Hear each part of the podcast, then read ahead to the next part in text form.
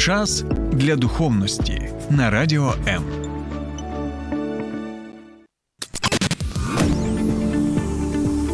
Біблія під іншим кутом.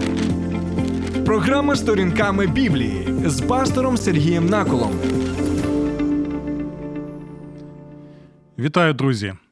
Сьогодні ми розпочинаємо з вами читати тексти з книги пророка Ісаї. І це важлива книга, неймовірно важлива книга, тому що багато пророчих текстів, які ми бачимо, які ми читаємо в цій книзі, вони цитуються авторами Євангелій, так, для того, щоб показати, як ці стародавні пророцтва Ісаї втілюються буквально і реально, реалізуються саме в Господі Ісусі Христі. І що я хотів би сказати стосовно цієї книги?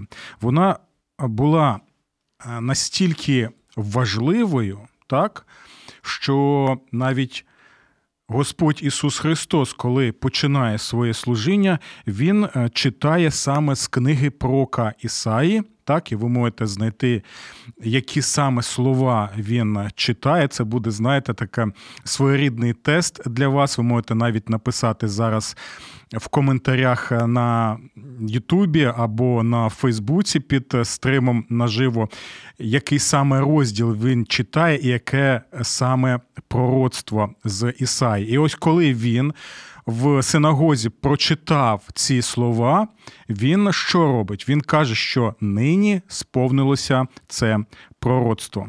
Далі, на що хотів би ще звернути увагу, що книга Ісаї була, знову ж таки, настільки важливою для ранньої церкви, так, що її деякі навіть називали п'ятим Євангелієм. Ми знаємо, так, що є чотири Євангелія канонічні, які... які описують нам життя і діяльність Господа Ісуса Христа, коли Він був на землі.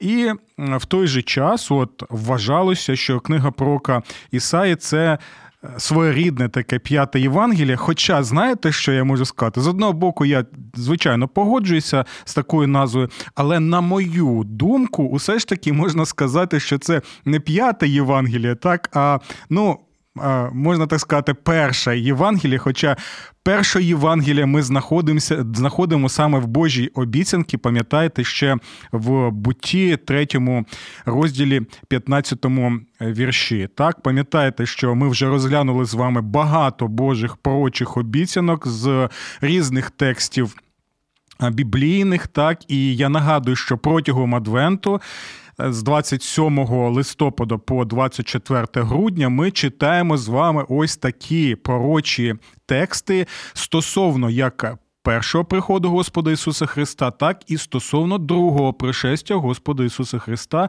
І я сподіваюся, що ви разом зі мною зможете побачити ось цю грандіозну, неймовірну загальну картину того, як Бог діє в історії людства і яким чином Він робить спасіння людства можливим, все робить для того, щоб можна було отримати Ісуса Христа як подарунок спасіння від Бога вже зараз, після усіх тисяч років, коли усі ці пророцтва і обіцянки були дані Богом.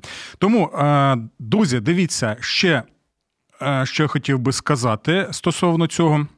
Якщо ви не бачили мої попередні програми, так, де ми розглядаємо ці всі пророчі слова, то я вам рекомендую відвідати мою сторінку на Фейсбуці, так, Сергій Накол, або на Ютубі канал Сергій Накол «Сторінками Біблії», і там знаходяться усі ці, так і інші програми по різним текстам Святого Писання, які ми з вами тут і розглядаємо. Так, там є і про Адвент, навіть назва програми, яка, що таке Адвент, і далі вже ті програми, де ми розглядали пророчі тексти з книги Буття, з книги Второзаконня, так, і також розглядали такі тексти, як з другої Самуїлова. Остання у нас була програма стосовно Божого завіту з царем Давидом, і ми пояснювали, чому так важливо, і сьогодні ми побачимо, чому Чому?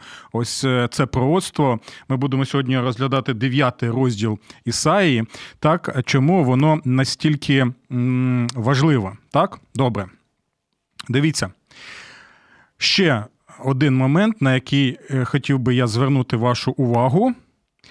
От я декілька таких, знаєте, виписок зробив стосовно книги Ісаї, так, щоб вам було цікаво послухати, що оці ранньої церкви так казали стосовно книги Ісаї. Це лише вибірково, так, набагато, набагато більше є ось цих цитат, і ви можете також їх знайти, або навіть загуглити і в якості коментаря, в якості коментаря вже надіслати нам сюди на Фейсбук або на Ютуб. Ага, я бачу, Тарас у нас є Брячок. Вітаю вас, Тарасе. Сподіваюся, у вас все добре. Або, мабуть, навіть краще вас привітати шалом вам, Тарасе, бо я знаю, як вам подобається вивчати єврейську мову та взагалі Старий Завіт. І Тарас пише, Ісая шістдесят перший розділ, перший, другий вірші. Ну, що вам сказати, Тарас? Ви молодець, дякую.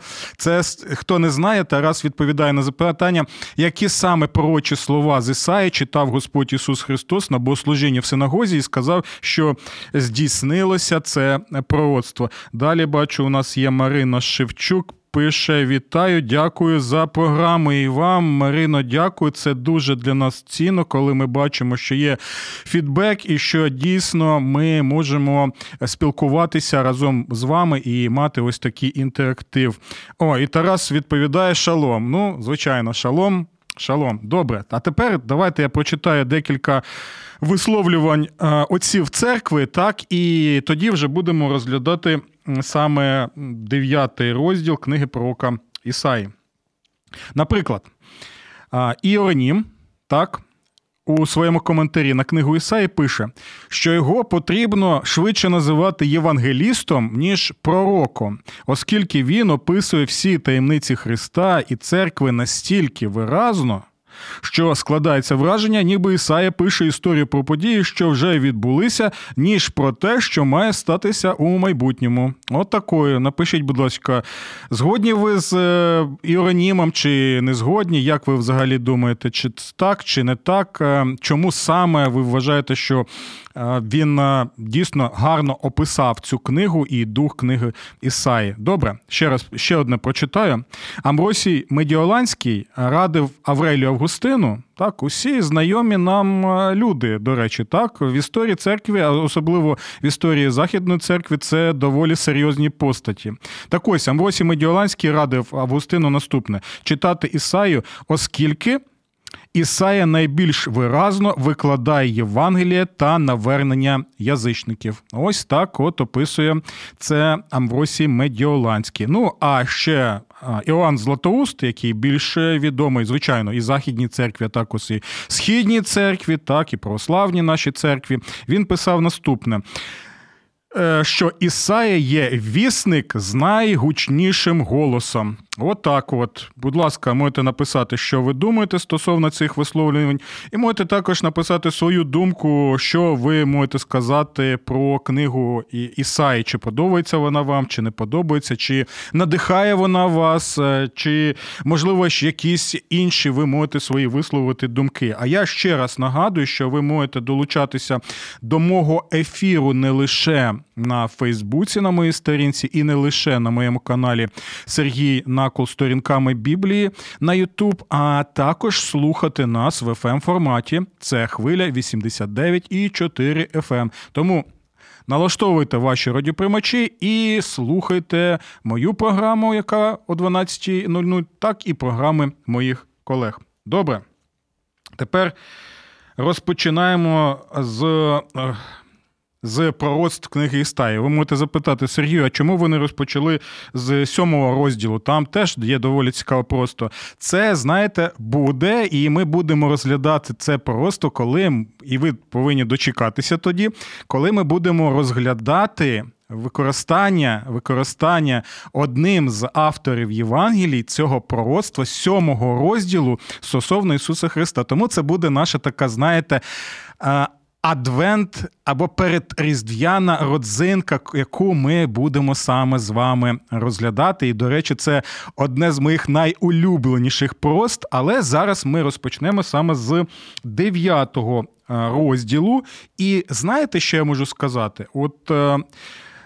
Як на мене, ви можете написати, чи погоджуєтеся ви зі мною, чи ні, але от як на мене, знаєте, коли я почав під час війни читати цей дев'ятий розділ, він почав, знаєте, сприйматися мною якось інакше. Не так, як це було до війни.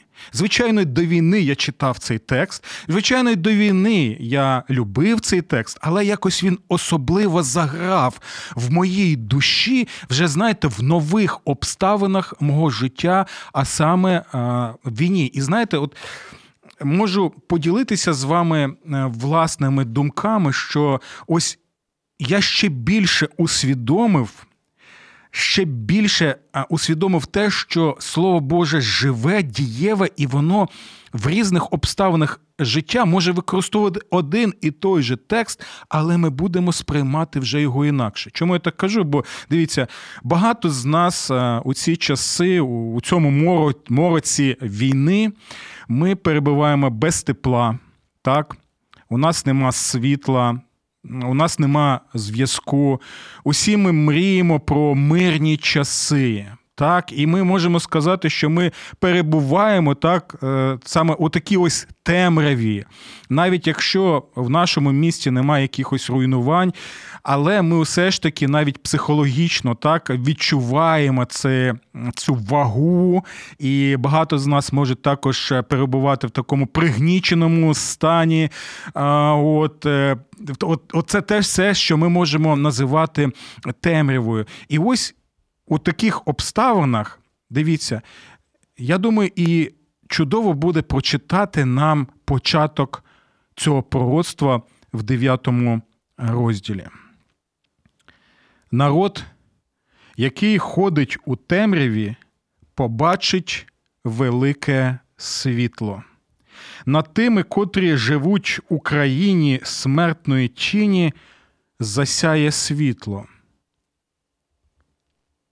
І ось це, знаєте, можна сказати, можете поділитися зі мною, що ви думаєте, але як на мене, знаєте, от коли ти перебуваєш у такому стані, коли нема світла, коли ти в темряві, ти якось краще починаєш усвідомлювати те, що Господь твоє світло. І ми вже читали з вами псалми, коли ми розглядали багато псалмів, там, де псалмоспівець каже, наприклад, що Господь є моє світло.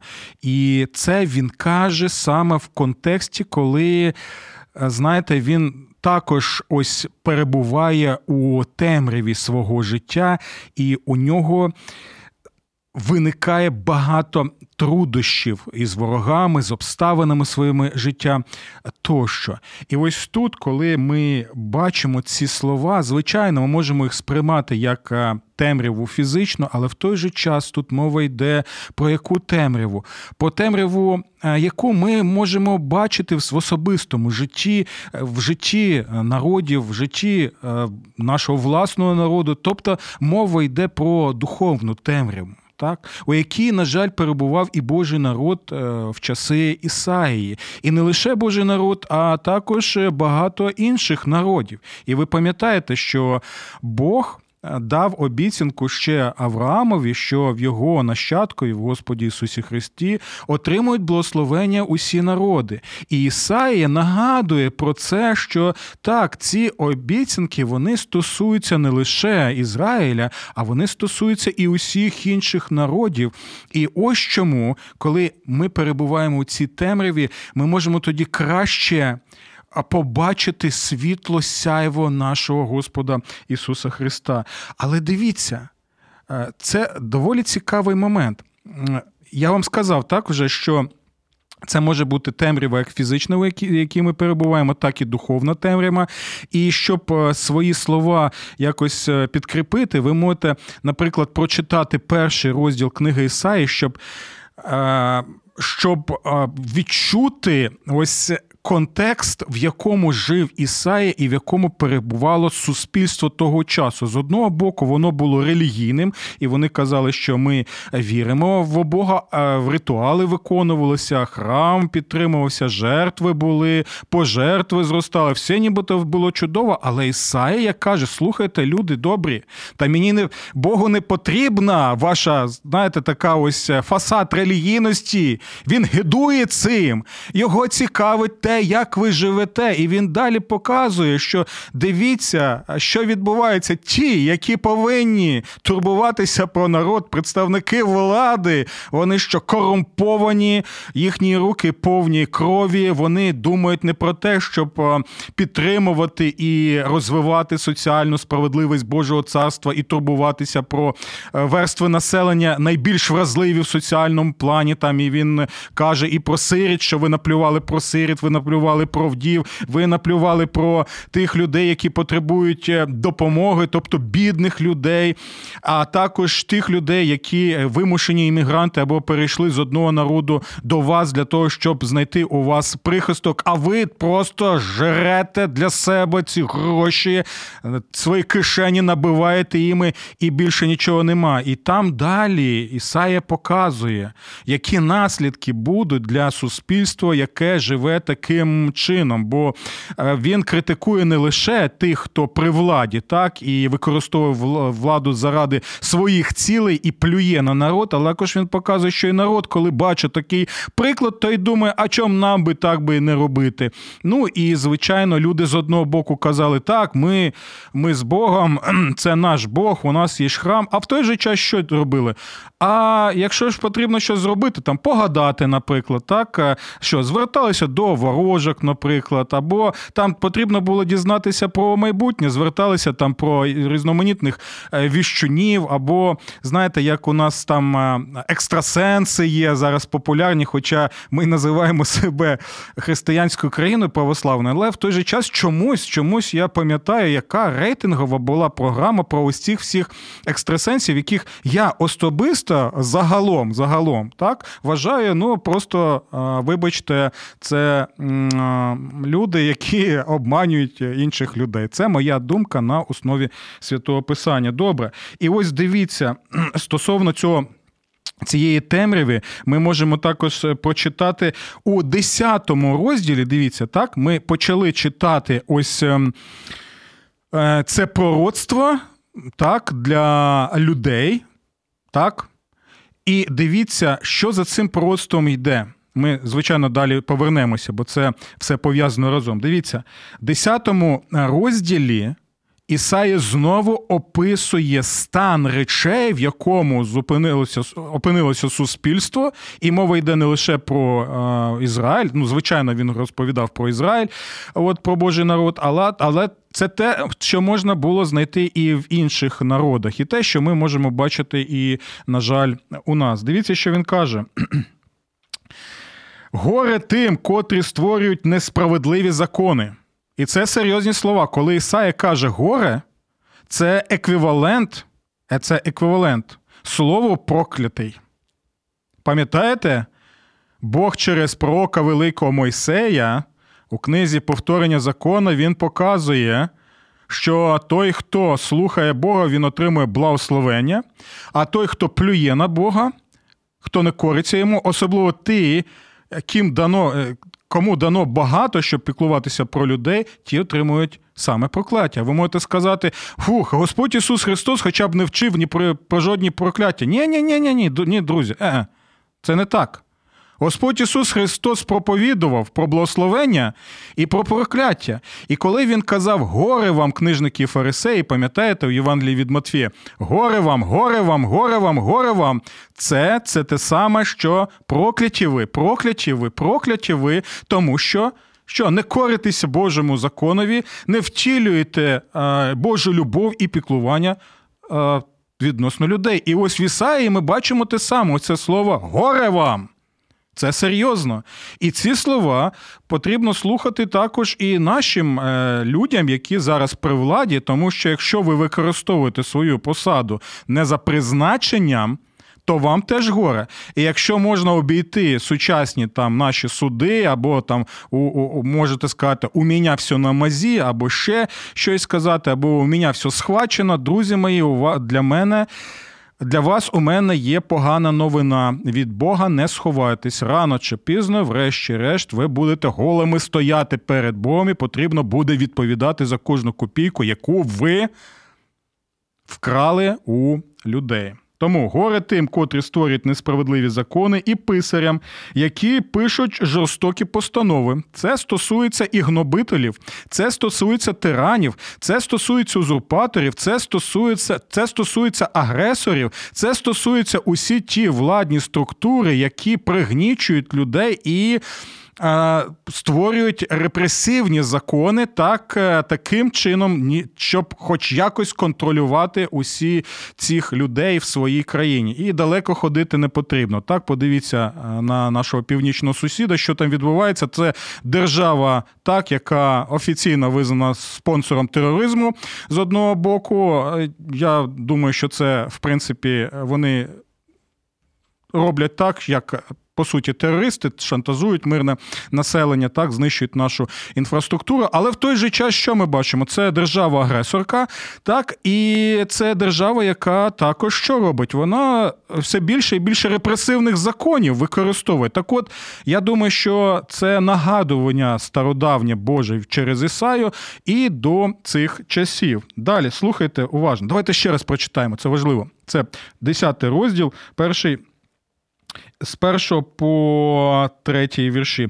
«Горе тим, котрі створюють несправедливі закони, і писарям, які пишуть жорстокі постанови, позбавляючи бідних правосуддя та урізуючи права мого вбогого народу, щоби вдови, щоби вдови ставали здобиччю і можна було грабувати сиріт». Горе, прокляті такі люди!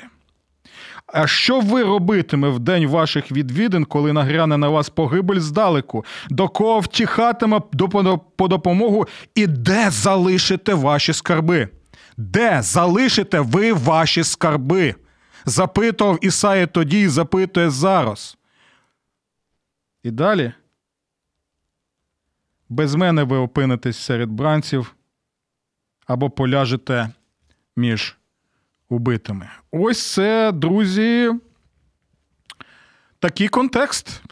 І чому я сказав, що це контекст соціальної несправедливості, так, суспільства, гріхів окремо взятих людей, людей, звичайно, які загалом от і створюють таку грішну систему, а також воно втілюється в чому? В системі агресора, в системі гнобителя. Чому я так кажу?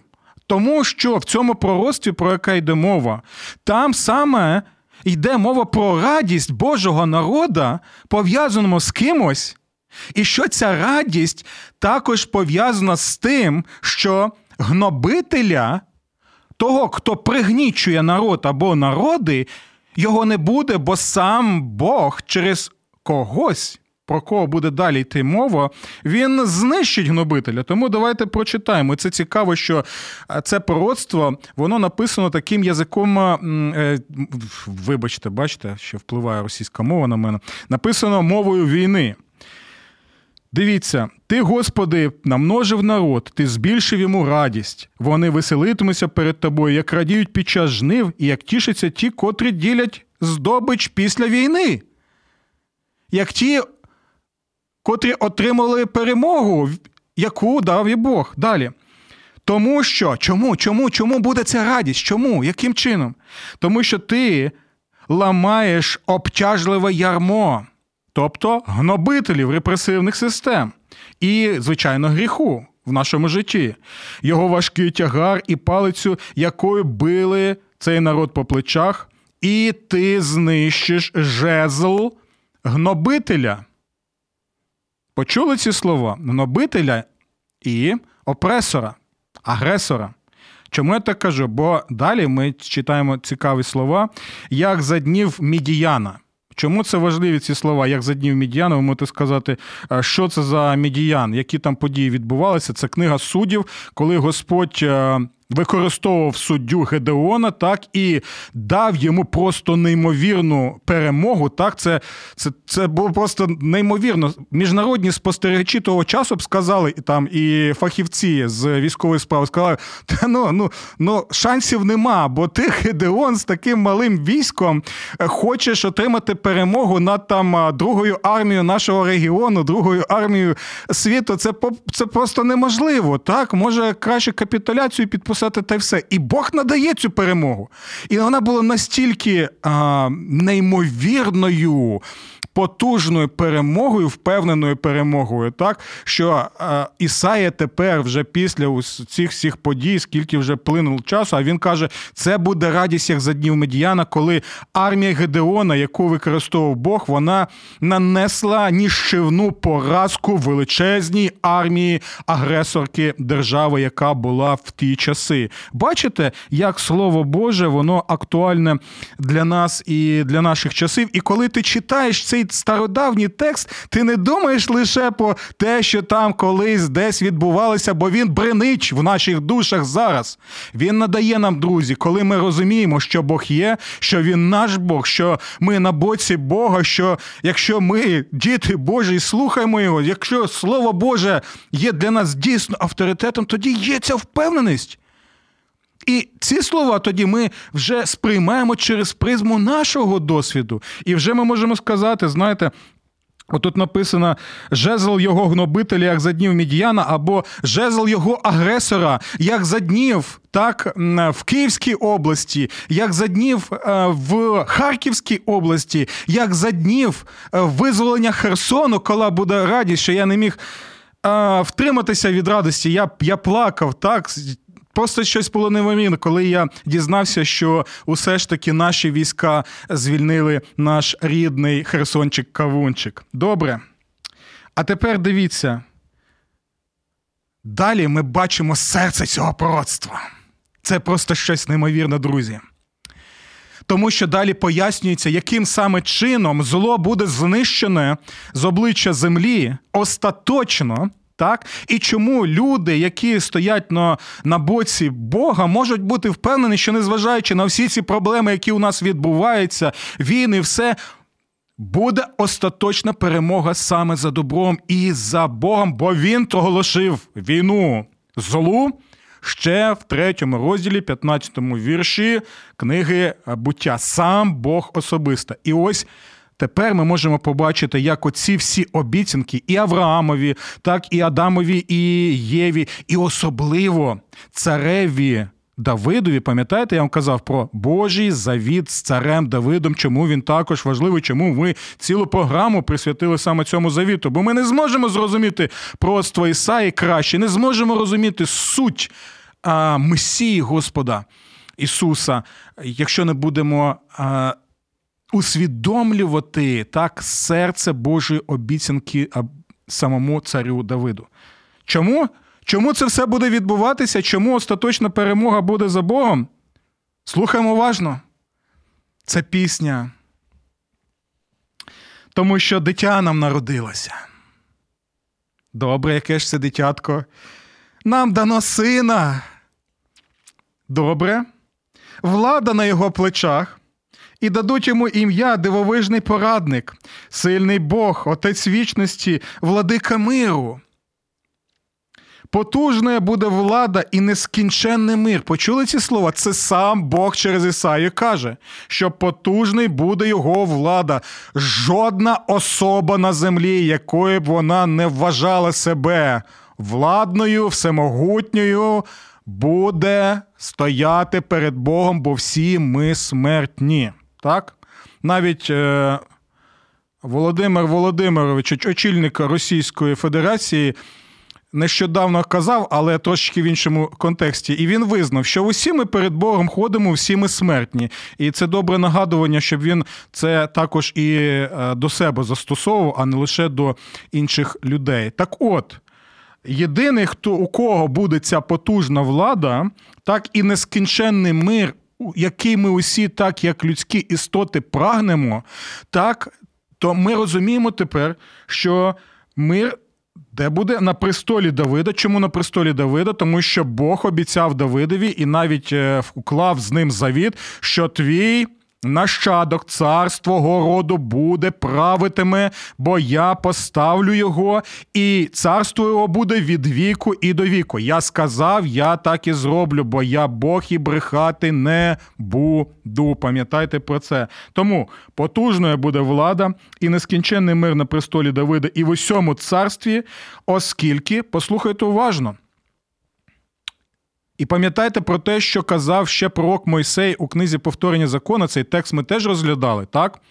Що цар, цар повинен в першу чергу любити Бога, і якщо він любить Бога, він любить і оточуючих людей, і піклується про них настільки, наскільки це лише можливо.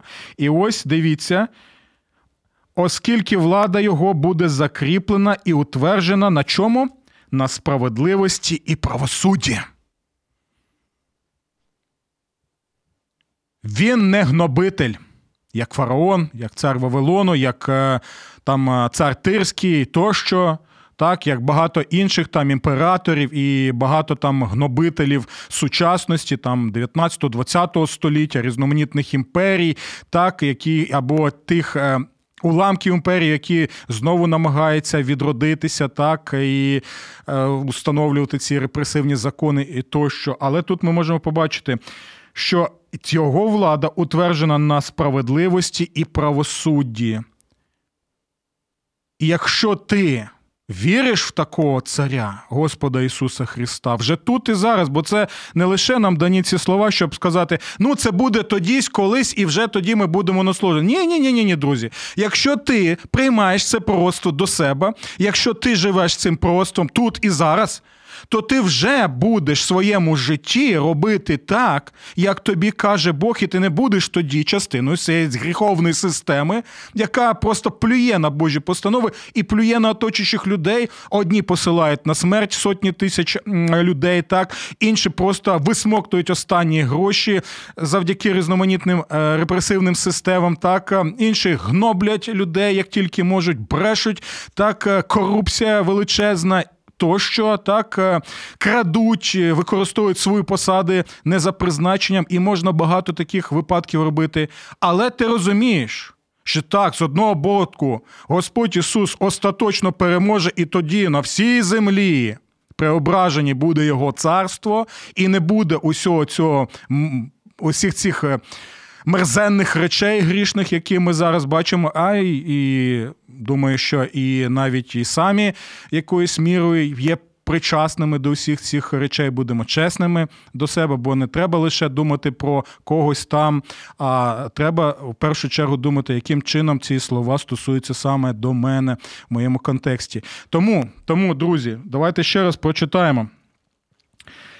Оскільки влада буде закріплена і утверджена на справедливості і правосудні, і тепер послухайте уважно, це, Боже, ще одна обітниця. Дивіться, скільки ми вже Божих обіцянок розглянули разом е- з вами. Це Божа обіцянка, утверджена на справедливості і правосудді, відтепер і навіки вічні. Відтепер і навіки вічні. Все. Чому є мотивація у нас і впевненість? Тому що це обіцяє сам Бог в цьому пророцтві. І більше того, ще така, знаєте, скріплює такою печаткою. Це учинить ревність Господа Савофа. Чому саме ревність Господа Савофа? Тому що він не просто, знаєте, такий безстрасний Бог, який сидить, споглядає з хмаринок, що тут відбувається, і йому усе... Він не, не сприймає це якось особисто. Ні, він бере це до свого серця, тому він ревнивий Бог. Він буде робити і втілювати те, що він обіцяв, тому що він Бог правосуддя, він Бог милосердя, він Бог любові, і він не може бачити усе це прояви безчинства і гріху, яку коїться в цьому світі. Ось чому, ось чому нам дано дитя. Нам даний синочок, влада на його плечах. І ось чому у нього є це ім'я. Він дивовижний порадник. Тобто, коли ми чуємо його, так, то він надає нам дивовижне вчення про те, як нам жити в цьому світі, згідно Божого задуму. Він сильний Бог, або можна перекласти це Ель-Гібор на івриті, це сильний Богом. Тобто він має усю силу від свого Отця Небесного, те, що ми бачимо і в Євангеліях. І також Ель-Гібор можна перекласти, як знаєте, богатир, богатир, сильний воїн.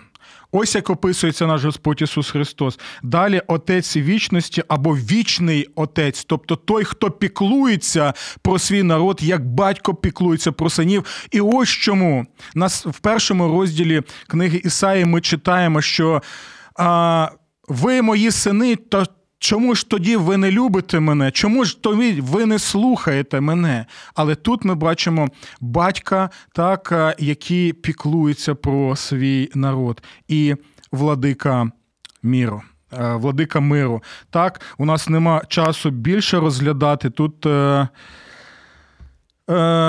Тарас Брячок теж багато написав нам. І е, Ліна, Ліна пише, дякую, пастор Сергій, за ваше служіння, дякую вам за ваші слова. Галина Олександрівна, так, це вкрай е, цінно для мене. І Тарас Брячок тут пише, слава Богу, за ваше служіння, дякую, Тарасе. Ще є у нас коментарі, не знаю, чи є у нас, ще декілька хвилиночок є, так? Угу. Можливо, тут є глибина, говориться про вибраний народ Божий, про всі народи. Дякую, Тарасе, так, звичайно, я з вами згодний, я на початку нашої програми про це сказав, що в усьому, так, коли ми бачимо загальну картину п'ятого Євангелія, так, або Євангелія від Ісаї, ми бачимо, що Євангеліє тоді, так, гарна звістка про цього, про цього саме Господа, вона для кого? Вона не лише для Божого народу, так, але вона також і для всіх інших народів. І це те, що ми бачимо і будемо розглядати з вами і в наступних, я сподіваюся, випусках нашої програми. Ну і ще раз нагадую, що сьомий розділ ми будемо з вами розглядати. Звичайно, це буде наша така передріздвяна родзиночка. От, і... Що можу ще раз сказати? Дякую за те, що ви з нами, за те, що ви коментуєте, за те, що ви підтримуєте наше служіння. І сподіваюся зустрітися з вами у наступних випусках програми «Сторінками Біблії», щоб і надалі розглядати ось ці просто неймовірні пророчі тексти євангелиста Ісаї. Усього вам доброго і благословенного вам Адвенту! Сподобався ефір? Є запитання або заперечення? Пиши радіо ем крапка ю а